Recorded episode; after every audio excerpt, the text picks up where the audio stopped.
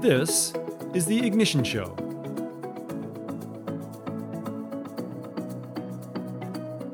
Hello, everyone. Welcome to or welcome back to our podcast. My name is Chris Jansen, host of The Ignition Show, where our aim is to create meaningful conversations with switched on people about things that matter.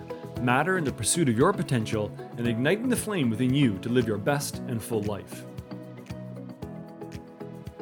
If you're like me, I'm guessing you've had the experience of being online and engaging in something, whether it be an article, a video, a blog, whatever it might be, and from there you click on a related link, and then another link, and then another link. And suddenly, you're in a very different place and you have no idea how you got there, and you kick yourself for wasting time. But sometimes, you follow the rabbit hole and end up somewhere fascinating that you didn't know existed, and it changes the way you see the world and what you want to experience. Recently, I had that experience a rabbit hole of links that led me to Helena Clayton. Helena is a leadership development expert and pioneer in looking at love as a leadership competency and the uncomfortable nature of dealing with human emotions in the workplace. This is a conversation that's needed more and more in our modern world. A modern world of constant pressure, pace, and relentless demands on the people to deliver the business results. Fundamentally, you can't extract emotions from people and expect them to excel at work. We are emotional creatures in emotional times, and the more leaders, the more you learn to be comfortable, skillful, and aware of how emotions shape the performance and productivity of people, the more you will emerge as a leader people want to be associated with. We explore a variety of truths and insights from Helena's research, and I encourage you to use this conversation as a catalyst for your own growth and understanding of your emotions and your relationship with love. Enjoy the conversation. On today's show, we're speaking with Helena Clayton, Helena is a leader of leaders. In her practice as a leadership development consultant, Helena acts as coach, thinking partner, and critical friend for senior executives. While she brings a variety of research backed approaches to her conversations and interventions, what she ultimately does is help leaders have greater positive influence by becoming more authentic versions of themselves. Her curiosity to explore what's going on beneath the surface has exposed the unfortunate reality that all too often, businesses today are valuing efficiency at the expense of humanity. Helena, welcome to the Ignition Show. Thanks, Chris. Great to be here. Yeah, it's great to connect with you. Mm-hmm. You know, when I when I visited your website recently and read some of your your articles and your research on leading from love, I knew I needed to have you on the show. I find this the stand that you take on love as a core competency of leadership is is as provocative as it is fascinating. So we're going to get into that research. But first, I want to like to set the baseline and just maybe frame up your perspective and understanding of leadership given your experience. You've been working in the leadership field for 20 plus years now. What would you say is the difference about leadership in our world today and what's required of leaders today versus what it was 20, 25 years ago? Mm. Yeah, great question. Um, I think uh, there are a few things that come to mind. Um, one, I think, is the need to see the bigger picture, to look wider, to look more horizontally, um, and understand that everything is interconnected. So, kind of anti silo thinking. And with that comes the need for more inclusive approaches to leadership. So, more, more inclusive approaches, I think I'll start with. And that then requires leaders to be more agile, to develop and stretch and expand their bandwidth of leadership styles. You know, no longer is command and control appropriate in most organizations, um, but something much more situational and contextual. Um, but there are two really human aspects of leadership that I think have really um, made themselves, you know, very kind of front and center. One, I think, is something about radical self care. Um, I see the pressure that people are under in organizations as um, relentless and sometimes I might even use the words brutal. It's, no, it's this isn't true of all organizations, but for many leaders it is, in my experience. So there's something about how can leaders really develop practices of self-care um, when there really is no space for them to do so. And then I think the fourth thing is that there's a, a real need um, a deep, deep calling now for leaders to be more human, uh, for there to be a focus on human leadership.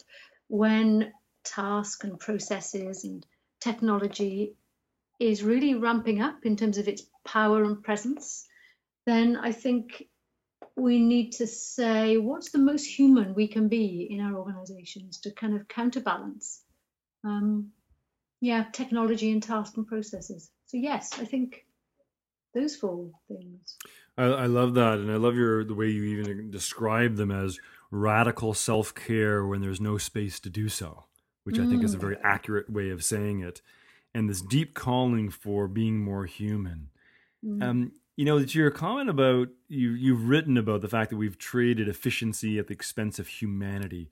When did we lose humanity at work, or did we ever have it? Yeah, nice question. Um, so I'm wondering. So, so I first want to say I, I wonder if we ever had it, but then I'm also thinking of some of the um, uh, the social organisation set up by Unilever in the UK or the Cadbury Foundation. So there was a time when work also had a very kind of strong social connection, um, a kind of a benign um, paternalistic one for sure, but still there was a, a very human side to that. Um, but I'm not sure that the the human um, was ever deeply at the heart of work if we think back to um, if we look at what management theory says about work, we go to the workings of Frederick Taylor and scientific management, where pretty early on it was about how do we get people to work more, faster, harder, more productively. Um, so the, the idea of organization as machine was there pretty early on, and I think it's back. Um, so yeah, it's a good it's a good question. I'm not sure it was ever there. Yeah, I agree with you that certainly in our you know as far back as we can remember or recall in our our our um, in the history of organizations, you go back to maybe I know the the, the Henry Ford assembly line mm-hmm. and getting people to stand there and just pump out widgets. Is that what's really drove the the first emphasis on efficiency and optimizing the system? And I think we have gotten to a point where there is that tipping point that we've crossed clearly, where in this modern world of constant change and constant pressure and increasing demands, you know, that's the number one theme that I've seen is globally, is in, in almost any business, is that the, the, the, the, the universal red thread that goes across every business is the increasing rise of demands and the pressure that's putting on people in the modern world. And you combine that with advances in technology where we used to be able to leave work at home and and now of course it's in our handbag or our back pocket everywhere we go because of mobile devices. And that's only been around for 10 years. And so the the while it seems like it's been around forever the rapid rise of all these pressures and constant tethering to our work life really shines a spotlight on your your your two points there radical self-care and a deep call, mm-hmm. deep calling for more humanity. And um, And what are what would you say are some of the in your experience when you look at this idea of humanity or being more human at work? What do people maybe what are some of the the misunderstandings? What are some of the misunderstandings or the common pitfalls that managers, leaders, people make when they're when they need to be more human and they're they're not being as proficient as they could be in that in that area? What do people get wrong? And why is it so hard? Well, I think we'll probably come onto this when we start to talk about love specifically, but but even with the more human side of um, people management or leadership, or even just between co-workers, I think uh, we people are pretty nervous about entering territory with another person that might be uh, emotional or messy or unknown territory or unfamiliar, because one of the most difficult uh, conversations I often support people to have um, is um, what they might call difficult conversations. And inevitably, it's when there is emotion involved. Yes. Um, either because uh, there's there might be anger, they might be afraid that somebody will get angry, or that they'll cry, um, or get upset, or um, it's maybe their own emotion they're needing to manage in the situation. It's usually that. Um, so the human side of being human that um, we are really um, very nervous of and often lack skill and confidence. Um, so I think there's something about just being human in the workplace that is, uh, you know, feels like dangerous territory for many of us. Well, I, I absolutely agree with you. As soon as you said um, the difficult conversation involving emotions, I was nodding with a big nod because it's the same thing that I, I see as well is that that's that really gets to the nut of it that really gets to the root of the the, the nervousness the um, yeah. being um, unskillful at mm. navigating mm. those emotions and i guess it also makes me just wonder like again um, you know there is a, this this adage i don't know if it's out of date or if it's again ever been in in vogue but this adage of of you know check your emotions at the door. Uh, right. We're here to do business.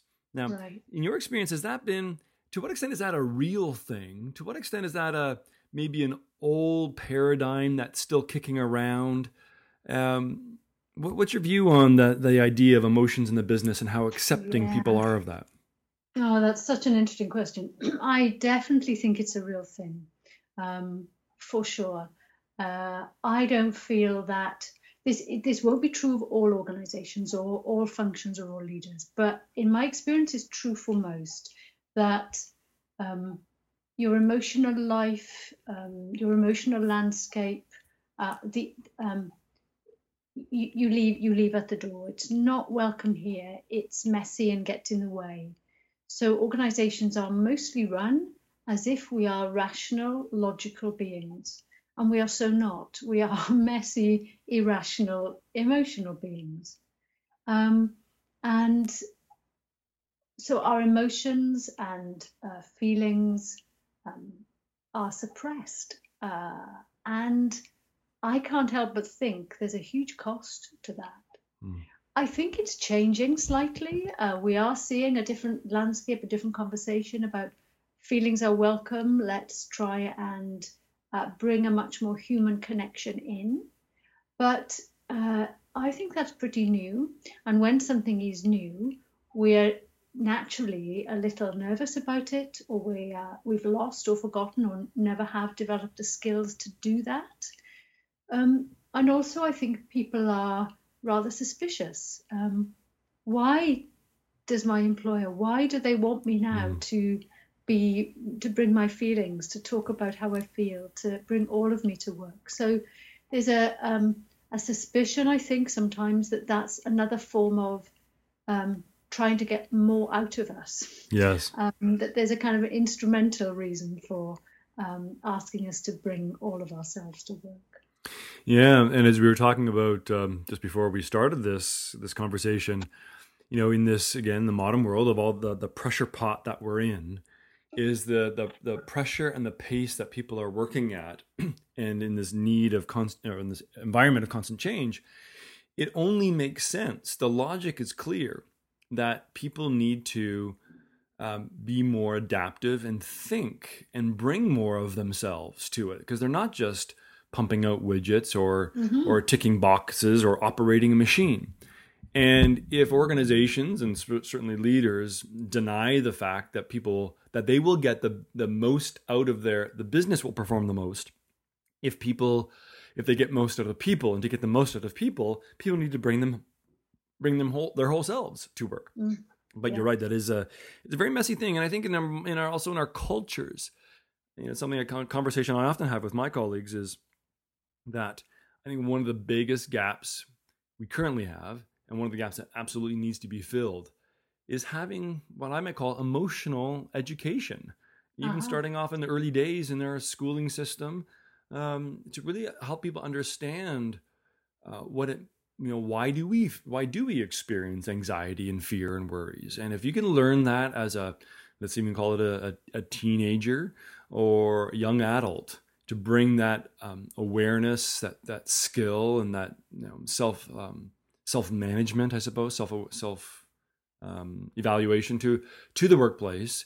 I, I, think that would change change, change a lot. What's your view on emotional education and the impact? Of that? Yeah, and I, I, wonder if that will change um, as uh, a new generation comes into the workplace. I'm wondering what um, uh, the emotional competencies, if you like, of millennials or Mm. of Gen Z, and whether I mean I think that that their their character and their uh, demands of work are already changing how we work. So I wonder if there is, I wonder what their role will be in shifting the emotional landscape in an organisation. Mm. Um, I'd expect to see, I'd expect to see that happen actually. So Mm. let's so let's let's get into some of the work that you've been doing in this area. And you, mentioned earlier that you know if we're going to um, if we're going to bring our whole selves, uh, we need to understand what is the most human. What is the Mm. most human of us, and what's what's been your your um, you know, what's been your journey to understand what is the most human? How did you get to some of the research you've been Mm. doing?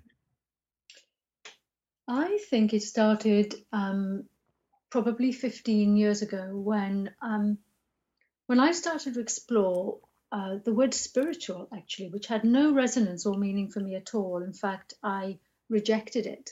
Um, so I took myself off to the Findhorn Foundation in the north of Scotland, and that took me on a journey through a lot of quite deep dive and radical and leading edge personal growth work. Um, the Hoffman process, celebration of being, shadow work. And over the last 15 years, I've done quite a lot there. And what I saw time and time and time again was that no matter what the situation, no matter what uh, difficulties people were suffering, no matter what kind of wounding they'd had, um, when love was brought to that situation, there was uh, growth, there was healing, uh, there was transformation. So that I came to understand as a, as a truth, if you like. And then in my working life, um, working in organizations in parallel, what I was seeing was, um, and still do, a lot of um, uh, psychological wounding, if you like. But what I see in organizations is regularly um, stress and panic and fear and anxiety and a lot of confusion. And I just started to think, oh, hang on a sec. Um, there's a lot of pain in organizations. And surely the healing or the power of love, I think, is probably the easiest way to describe it. Surely there was scope to explore how love might be the strong medicine that uh, was that seemed to be needed in organizational life. So that's where it began. Um, Love isn't present or, or vocally present. I'm not saying it's not there, but it's certainly not talked about in organizations or often enacted. So that's what got me curious. Yeah. And so, what do you mean? So you've um, you've given the title to your recent research of leading with love. What do you Mm. mean, just for for definition, I suppose? What do you mean by leading from love? Mm. Um, I I've played with this title, you know, leading with love, uh, leading from love, leadership and love. Um, I think for me, as we start to see the growth of uh, organizations that have a new consciousness, so B Corps, for example, uh, the body of organizations that are now starting to look at putting purpose before profit. Um, how do we do good business um, that also has a positive impact on the environment, on stakeholders, on the community that we operate in? Um, that's great at a macro perspective, but I wonder if um, leadership and an, uh, and and an individual leader can also take the same kind of holistic role. And for me, uh, love, even though I'm uh, kind of holding off pinning down a definition for this Mm. research at the moment, is definitely about taking that more holistic, bigger, more integral picture. So there's something about leading with love um, that isn't uh, leading from love that isn't about um, bolting on um, uh, ways to be compassionate or empathic, although clearly that's very much part of the picture. But I think it's about helping people, leaders in this case, really connect to a feeling of love so that they can act from that feeling. Yeah, I think that's the the best way for me to describe it uh, today. Okay, okay. So, um, so give us a, give us some of the headlines. What has your what's emerged from the research that you've done? Mm. Well, um, I asked people does love matter in the workplace? And if so, why? So, if love were present, what could it offer? What could it bring? And the answers were really, really clear. Sort of 90 something percent, 94% said, oh, it really matters. Uh, interestingly, 5% of people said it didn't matter, and I would love to have a conversation with them. But mm-hmm. uh, it was clear, really, very clear, that it, it really does matter.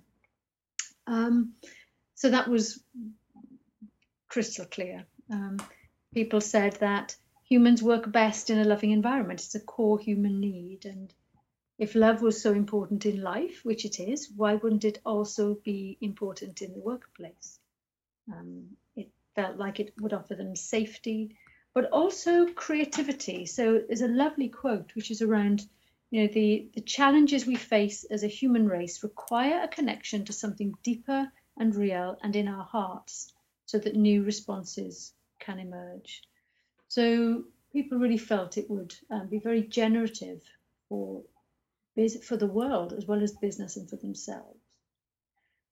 But the thing that um, interested me most in the research was that around 30%. So my second question um, was, great, and how comfortable are you talking about love in hmm. work or in organizations? And um, many people were, but around 30% said they were not.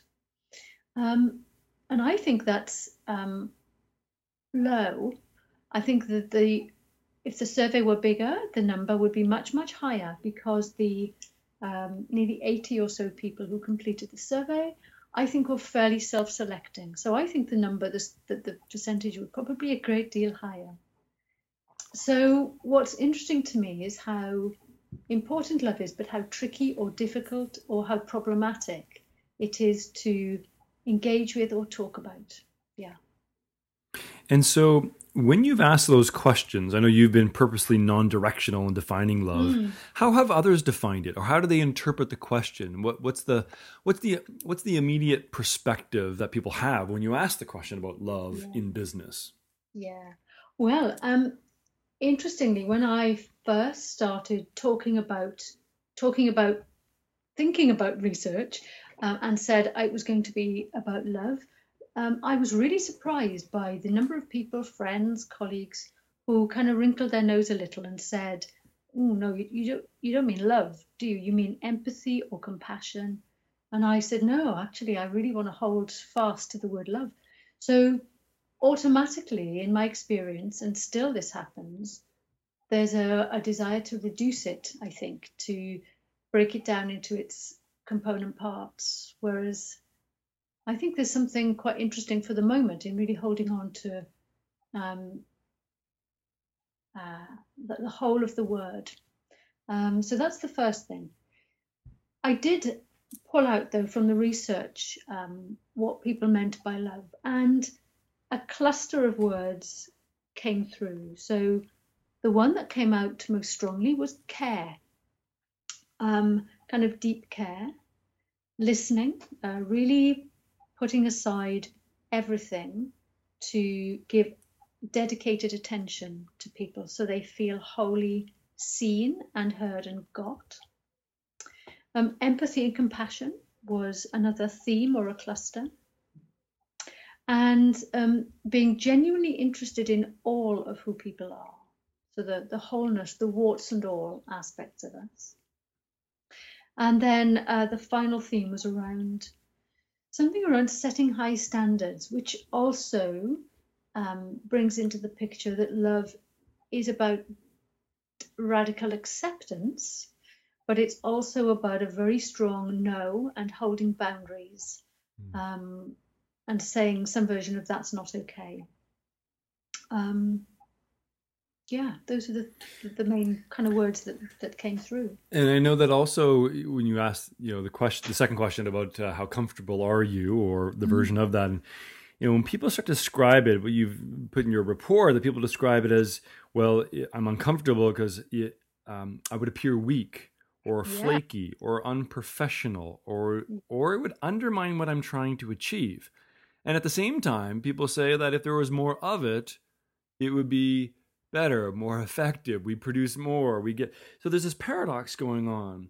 And and where do you think those fears or weaknesses come from? I mean, if love is such a core human need, why are we so afraid of it at work?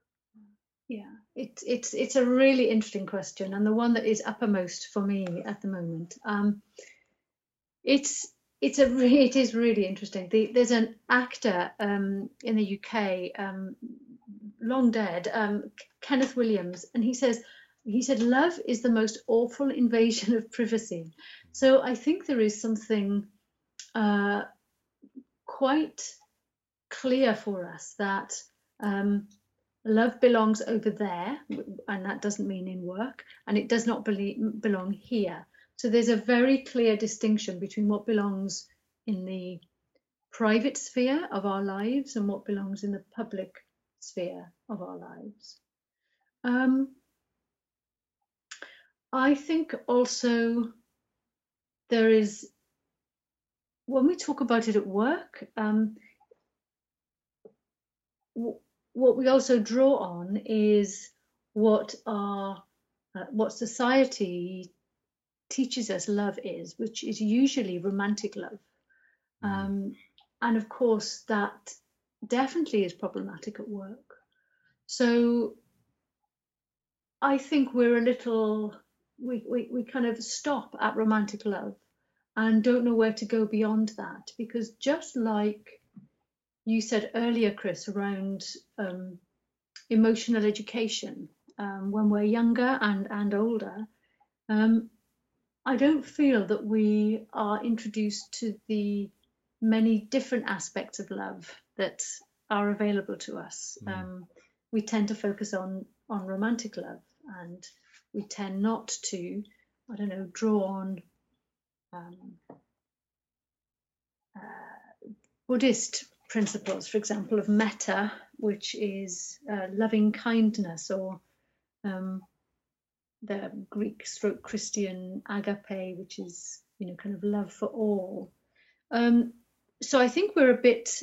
We have one hand, one arm tied up behind our backs when we're invited to think about love. Then as adults, because we're quite limited in what we've been taught about it. Does that make sense? Well, that's a very, yeah, very, I think, a helpful distinction. And I agree that, you know, there tends to be, in this context, there tends to be more reference points to the idea in our cultures of romantic love. But, and so that, I, yeah, that absolutely is a conflict, uh, a conflict of an idea of how to bring that in, into the workplace.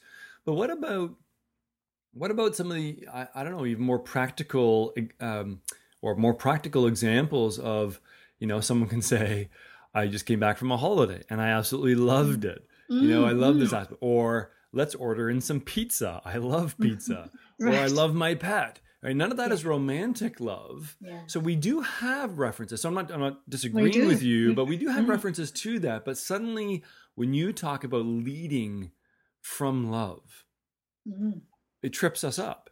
And I think It one of the things that that um, when you ask what blocks you from leading with from love, you know, one of the points that you highlight is people, you know, some, express some version of, I'm afraid to reveal my true self Mm, and my mhm. own insecurities.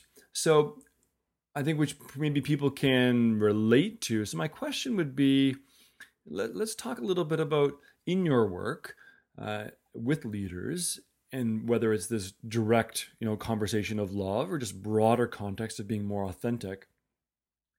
How do you help someone both a reveal them their more of their true self, but b be comfortable in doing that? If someone if Mhm. someone is a, is a situation where they kind of do put up a wall, but they know they need to, or they would it would benefit them and everyone else if they revealed more of their true selves. How do you help someone do that? Mm, lovely question, and and it the, the one of the the places I'll go is that it is doable. So one of the things we know about um, trust, for example, is it's built up by it started it starts when one person uh, takes the risk to be a little vulnerable, and shares something with the other person, um, and the other person doesn't um, hurt them with it or reject them because of it. They accept it and they reveal something back in return, and that reciprocity builds.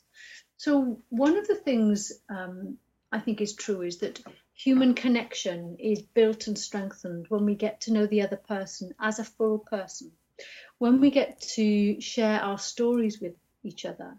Um, we can be much more compassionate towards somebody when we understand what they might have been through, what their life is like or was like, when we can find commonalities um, uh, in our stories. So, one of the things I'll often build into leadership programs are, um, uh, I wouldn't call them storytelling circles necessarily, but it's um, small group work where um, we might invite people to identify three or five things from their life way back, from their earliest childhood, maybe from the way they were parented or from the way they were raised or schooled, um, that say something about uh, three or five things that have shaped them to become the person they are today. And I'll often model that by talking about um, some things from my life um, that some I'll give light examples, but dark examples. I'll talk about uh, the suicide of my brother or my mother's alcoholism, but I'll also talk about um, a really inspiring boss. And if I model that for people, it gives them permission to talk about some things that are often deeply personal for them. And what I notice is that when uh, people, leaders, share that kind of information about themselves, a much deeper, much more loving, much more connected relationship starts to build. Um, so there are ways that people can very slowly and gently start to build a more connected and I think a more loving connection with each other. Mm. I I agree with you. The uh, the conversation of what has shaped you, what are some of the experiences that have shaped you, is a really um, it's a very powerful question. Mm. And uh, I've experienced that myself in some of the leadership development work I've done with with groups. How quickly a group of strangers, even if they're in the same company, but maybe from different mm. areas, they don't know each other at all. How quickly a group of people can feel connected, mm. and that just opens up a whole um, a whole set of honest honesty and um, authenticity in conversation. I've done some work with, with groups where it's been fascinating, where you have people sitting at um, you know typical kind of conference room tables as a group um, versus you do the exact same program say the exact same things run the exact same exercises versus having them sit in a circle with no tables right and it's remarkable just that change and i've had people literally say it's so nice to connect with people as hu- as humans not mm. as employees mm. very much so mm. very much so um, and when we start to uh, so one of the things we often do, I mean, I do for sure, is uh, judge people on a particular behavior that they demonstrate. One, a behavior that I don't like or I don't think is okay in some way. Um, and when I understand where that behavior might have originated, then almost inevitably I can find a, a much more compassionate and a loving response to mm. that. Um, so, yeah, I think that's all part of um, connecting in a loving way. Mm. You know, one of the things that um, I have recently been having conversations around is sometimes our our greatest lessons come from our most challenging times. And um, I'm curious, if I may ask, since you did reference it there, what you mentioned that your your your alcoholism or your brother's suicide. What lessons did you take, or what did you learn may I ask, from from your brother's um, taking his life? Yeah. Um, well, it's absolutely been the most defining moment of my life. When, if I'm a participant on a program, people say, "Look back and identify what shaped you," it's the it's there is only one event really, and it's that. Um, so it taught me that uh, nothing is quite what it seems, that even though the surface for somebody might look smooth, uh, there's often, uh, usually, not often, usually, um, a lot more going on beneath the surface, and that um, many, many, many people are living lives of pain um, and struggle, and we know nothing about it. So uh, it taught me to be uh, gentler, I think, with people.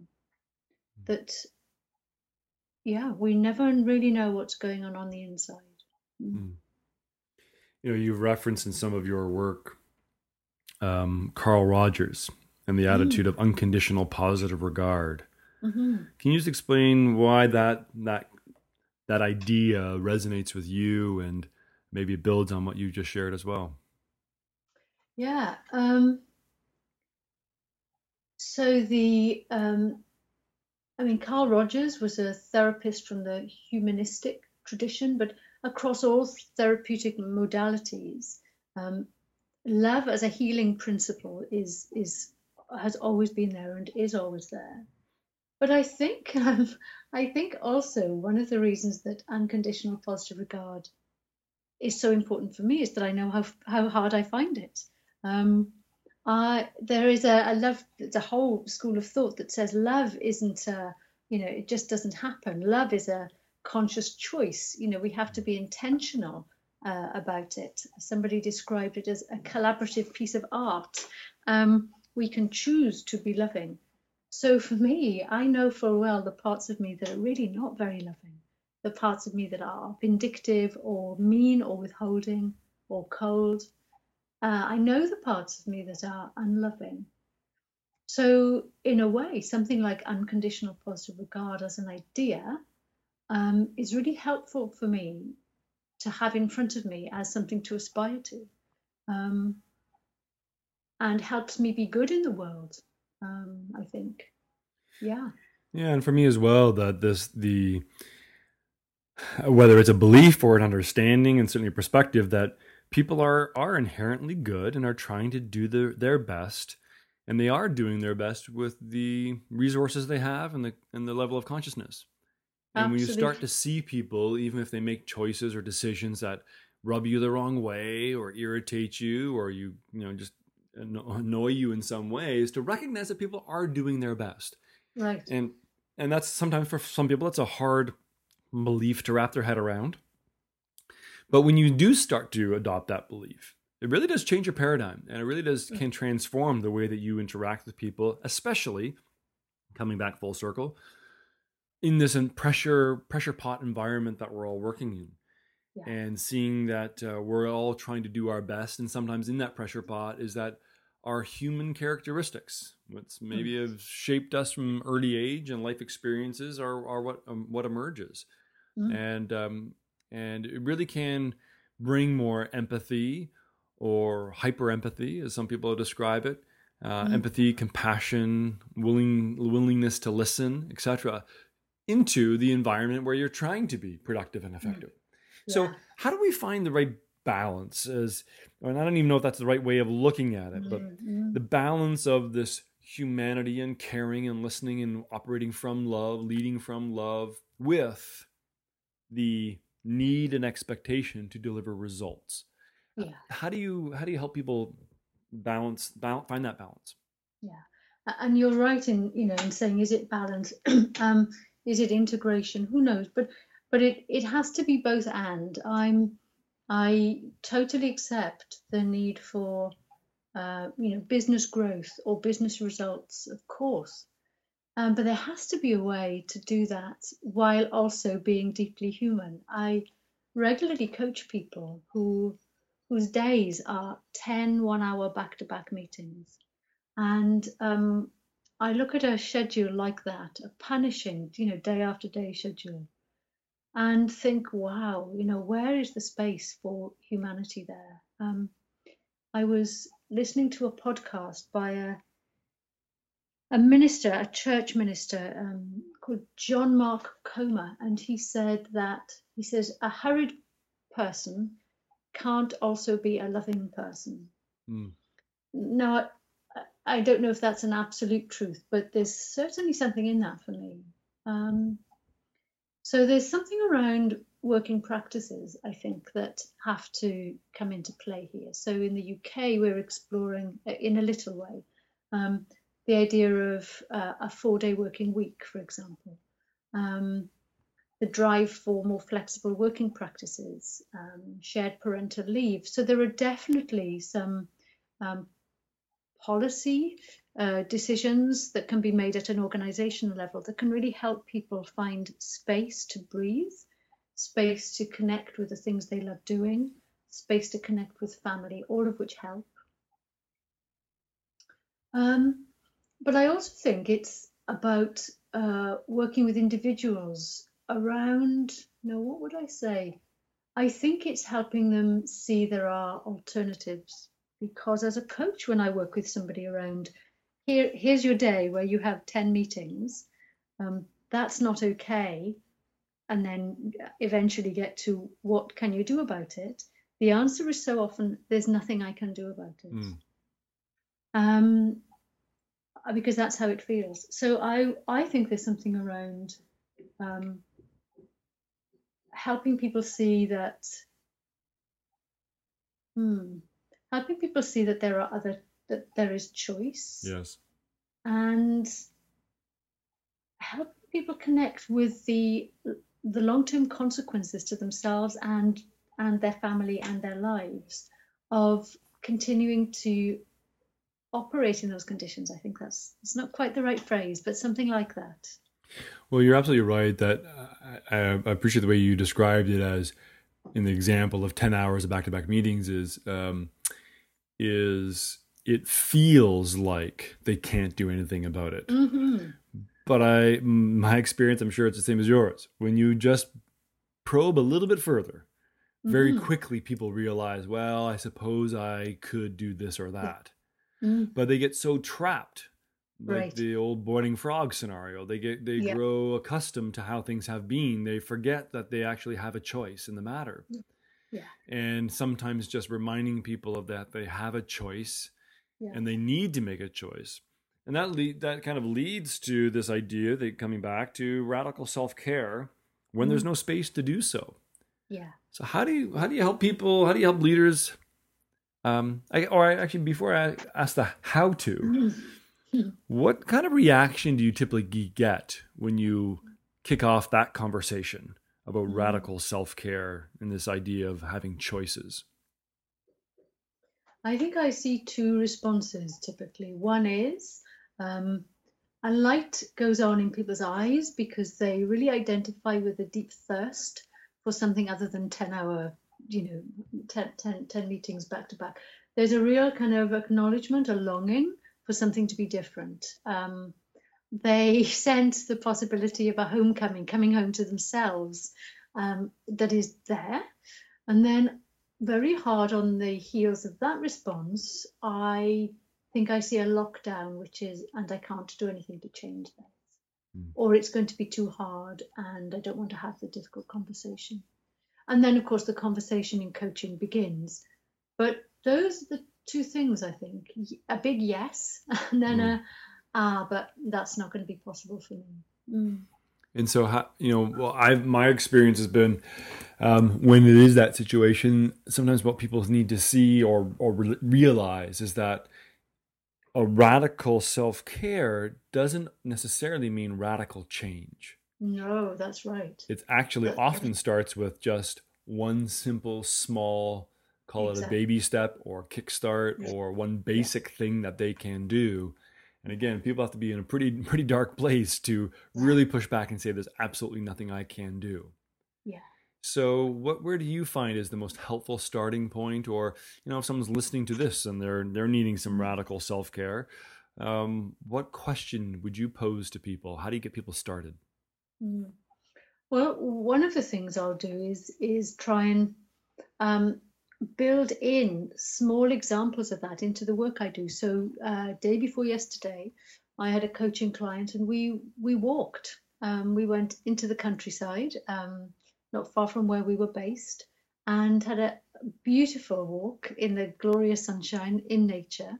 And um, that was he didn't need to build anything into his day. Um, he could do this. He could do his coaching session with me, but uh, in a in a much more self caring way. Um, but I think the the simplest things I'll often do actually is, and this work is coming up more and more. I think in people development in organizations is the work that helps people move from inner critic to inner coach. Mm. So to identify um, the very um, critical voice that many of us have in our heads that says, um, I'm not getting this right, I'm not good enough, um, I'm not that bright, um, uh, I've got that wrong, I've messed up. Um, helping people to tune into that voice um, and convert or change or, or shift that voice to a more nurturing, loving, affirmative, encouraging voice. Um, I'm finding that is probably where I start these days. I don't know if that lands with your experience. Yeah, no, it definitely does. It's uh, I, I always say that the, the, words we use matter. Yeah, and I think that the most important words we ever speak are the words we use about our to ourselves about mm. ourselves. Yeah, and uh, by changing that narrative and um, as you describe it as a more nurturing loving mm-hmm. affirmative encouraging empowering uh, voice is is always the starting point when people are finding themselves in a really tough spot. Yeah. And there's always ways. There's always ways. And I, I, I, it never ceases to amaze me how quickly people who are stuck and have not been taking care of themselves um, how quickly they can identify something that they could be doing differently that takes yes. no extra time, no extra effort. It's just doing what they're already doing in a different way or a different sequence or just not doing something that they've been tra- they've been te- telling themselves they're trapped in do- into doing. Exactly, exactly, and that uh, you know something that's portable that you can they can take along with them while they're doing their 10 back-to-back meetings should they still choose to have them. Yes. but um, that's right. It's there's no point at all in adding more into the mix. Um, it's either taking away or, or bringing bringing something that is entirely portable along. Yeah absolutely and i think this also links to the idea of leading with love that mm. this idea of of love, and as some people have described it, care, listening, or empathy, compassion, whatever it may be. But but your I like your your your steadfastness in in keeping it all encompassing with love is in back to the question of, of balance is that it, it probably is just a little a little extra that 5% extra of being more intentional more conscious more present in how they communicate or interact with people. And and um, and what I also found fascinating in your research was when people have identified that they had been felt like or sensed or just knew that they were being led by love um, in they were in their dealing with other leaders or other people in the organization um, the impact that that had was very clear and quite profound. Hmm.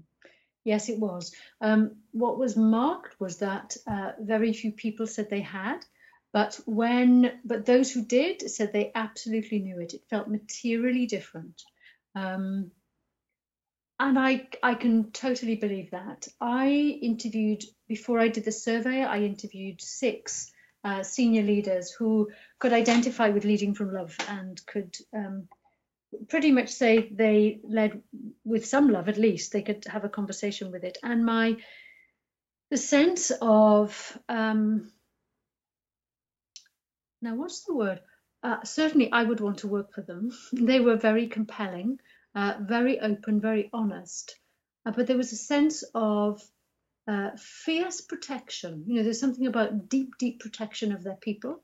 Um, uh, very, but also fierce in that they were not afraid to um, give very direct or honest feedback, mm. um, to speak with candor. Um, well, and, one, it, sorry, just interrupt you. I, I love also mm. what you were saying is is um, to people's fears of of either expressing or leading from love that it would feel weak, it'd be mm. counterproductive to results and all this kind of th- stuff. Is that when people have been led by love, they they talk about how how much that engendered loyalty and how they felt they were they were working more on collective goals. They felt they could be yeah. the best themselves and want to go that extra mile. They're able to push themselves more, and any leader would want that out of their people. Absolutely right, and it definitely doesn't come from uh, being softer, although it might for some. It is also softness for sure in lots of ways, but balanced by very clear boundaries.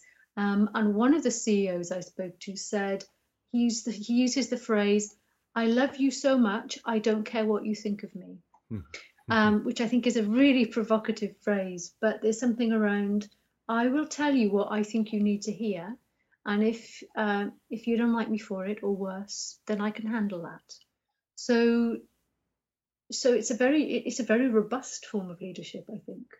And as you said, it also it shows up in tough conversations and holding mm-hmm. people to account, part of those boundaries. Mm-hmm. And um, it certainly make, can make tough conversations easier if you come or if you have an element of combination of everything we've talked about this unconditional positive regard this yeah. genuine intention to help someone grow or help someone improve or to be able to uh, embrace the emotion the messiness of human emotions that might come up in a tough conversation.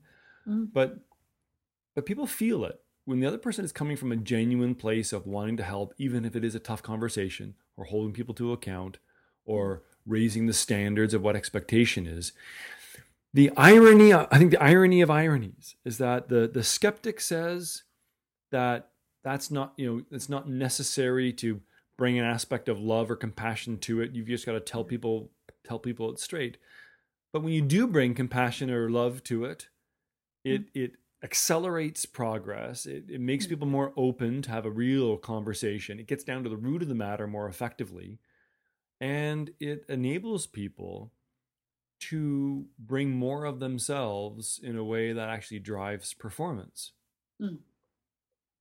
And I suppose I suppose it's maybe one of those things that people if people are skeptical or unsure or just uncomfortable with it all, maybe you can you can tell them all the you know you can give them all the stats and the facts and the anecdotes, but until they experience it, maybe they they don't really they don't really get it. Would you agree with that, or or do you think that there is ways to convince the skeptics before they try it? That is an interesting question because uh, where it's taken me is to a, a, kind of a therapeutic field, I guess, which is the theory. And I'm no therapist, so I'm I'm maybe on slightly dodgy ground here, but uh, that, that something around our relationship with love as an adult is directly related to our relationship with love as a child. You know, where where we uh, had love or where we were lacking love. So yes, I don't know what a therapist would say in response to that. It's a great question. Mm. But I think when we, uh, when we, what's the phrase? When we see it, we can be it. Um, I think when we've had really solid, loving leadership model to us, when we've seen it and when we've experienced it, I, I would be pretty sure that would help us step up into the role of loving leader when we needed to. Yes, mm. yes. Mm. But I also I do think it can be learned. Um, I have to think that, right? I work in leadership development, which is about you know growth and change. But I, it's a core belief I have that um, that we can develop in these ways. I know for myself through um, a, a lot of hard work that I have shifted in my way of being with people and with the people I work with and my clients um, for the for the better, I hope, but um, and through intentional practice. So, I I absolutely think we can we can learn this. So, where would someone begin? If someone's listening to this conversation, is intrigued in some way to maybe um, modify or develop in their own leadership, whether there are any in an official leader in an organization, or they just want to be a greater leader in the community, or maybe even at home. Where where can someone begin in mm. bringing more love or leading more from love? Mm. Mm. Lovely question. I think it's about it has to start with self i think um, so I sometimes say to people, um, and this phrase is a bit jargony, start an inquiry um, with yourself into love. You know, explore, spend some time thinking, journaling, talking with um, friends and confidants. Think about um, your own relationship with love. Um, how, where did love show up for us as a child? What did love look like or feel like? Uh, who has modeled love for me as as I've grown up or in my life now? What do I think love is? Um, and uh, the other thing that often comes up for me when I talk about love with people is, and, and I think folks are quite right on this, is that you know the phrase love is an inside job. Um, love for others um, will come from um, having love for yourself and the extent to which you can have a robust or fierce love for yourself. So I think start with start with exploring your own relationship with love. Um, yeah. And how would someone experiment with acts of love? Mm. There's um there's a lovely phrase that says there is no love, only proofs of love. So this is very much love as a verb, um, which I think has a lot, a lot to, to commend it. Um, so what is the point, arguably, of feeling loving if I don't do loving things um, for people? So again, it's a great piece of personal practice or um, personal inquiry to find tiny moments in your day when you have a choice point. Do I respond in a way that is more loving or do I respond in a way that is less loving? And this is absolutely where I think we can trust ourselves to know what loving looks mm. like in practice. Mm. Um, we know in our hearts when we're doing something that isn't yeah. as loving as it could be, and we know when we're, you know, when we step towards it.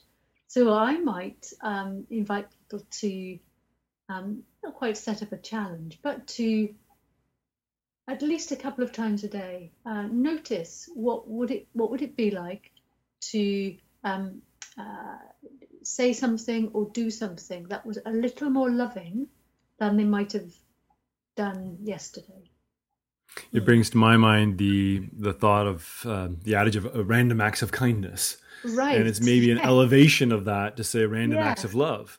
Yes. And I think again in the business context, for those who are listening to this and, and work environment, I, I think I think there's some some solid ground there as a as a starting point, or just uh, just embracing this, mm. and um, that random acts of love. Again, it's not a romantic love, but if you truly, mm. truly cared mm. for your people, for mm. your customers or clients, you know um, your organization, the purpose that this this organization has, and truly connect or uh, embrace the humanity that's required in business. Mm. I think both uh, Helena and, and, and myself, our experiences would would say that the impact that it has is immediate mm. and lasting. Yes. Through these small acts. Yes. I think that's absolutely right. And I've noticed where I am least loving, interestingly, is not in my work, it's in my relationship with my husband. And I can absolutely notice that in those micro moments when I might choose to say something that is less kind, um, when I when I can find it in me to um, hold back on something that's got a note of criticism in it, for example, that sets the climate, the culture, the mood um, for the next few moments, which then builds into the climate or mood between us for the next hour, the next day. So I've noticed that really, really markedly. Um, so yes, I think that's really true, Chris. Yeah, it's like the um, one droplet in the uh, in the water can have a ripple effect right. For sure. Right. Yeah. So before I ask the final question, where where can people learn more about your work, your research, mm. and get in touch with you? Hmm. Well, um, I on my sort of regular corporate uh, website, I have a separate page called um, uh, Leading from Love. So I tend to um, that will be the landing page, I guess. So that's um, helenaclayton.co.uk.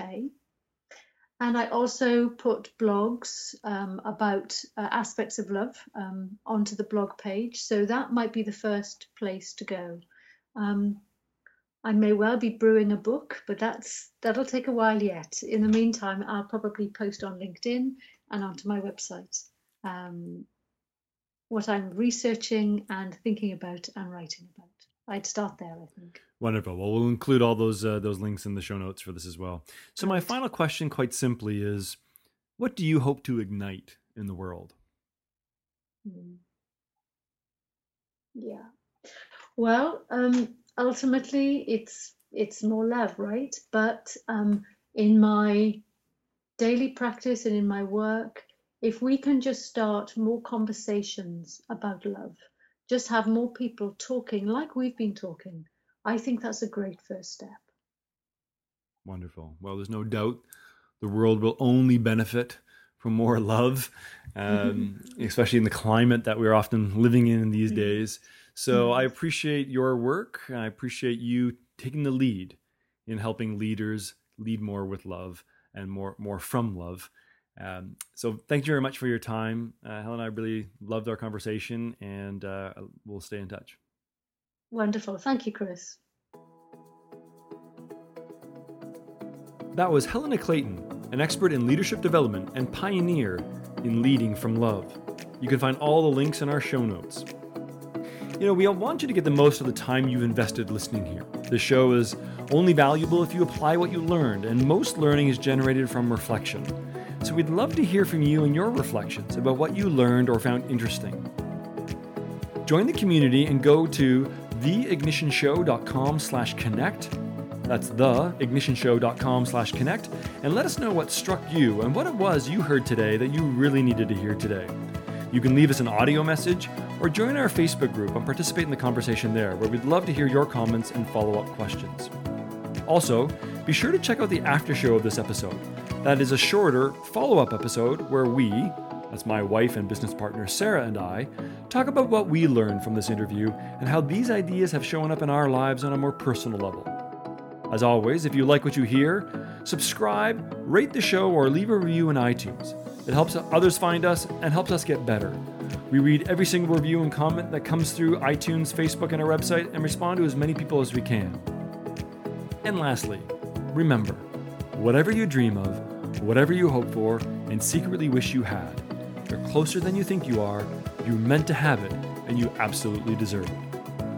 Until next time, I'm Chris Jansen, and this is The Ignition Show.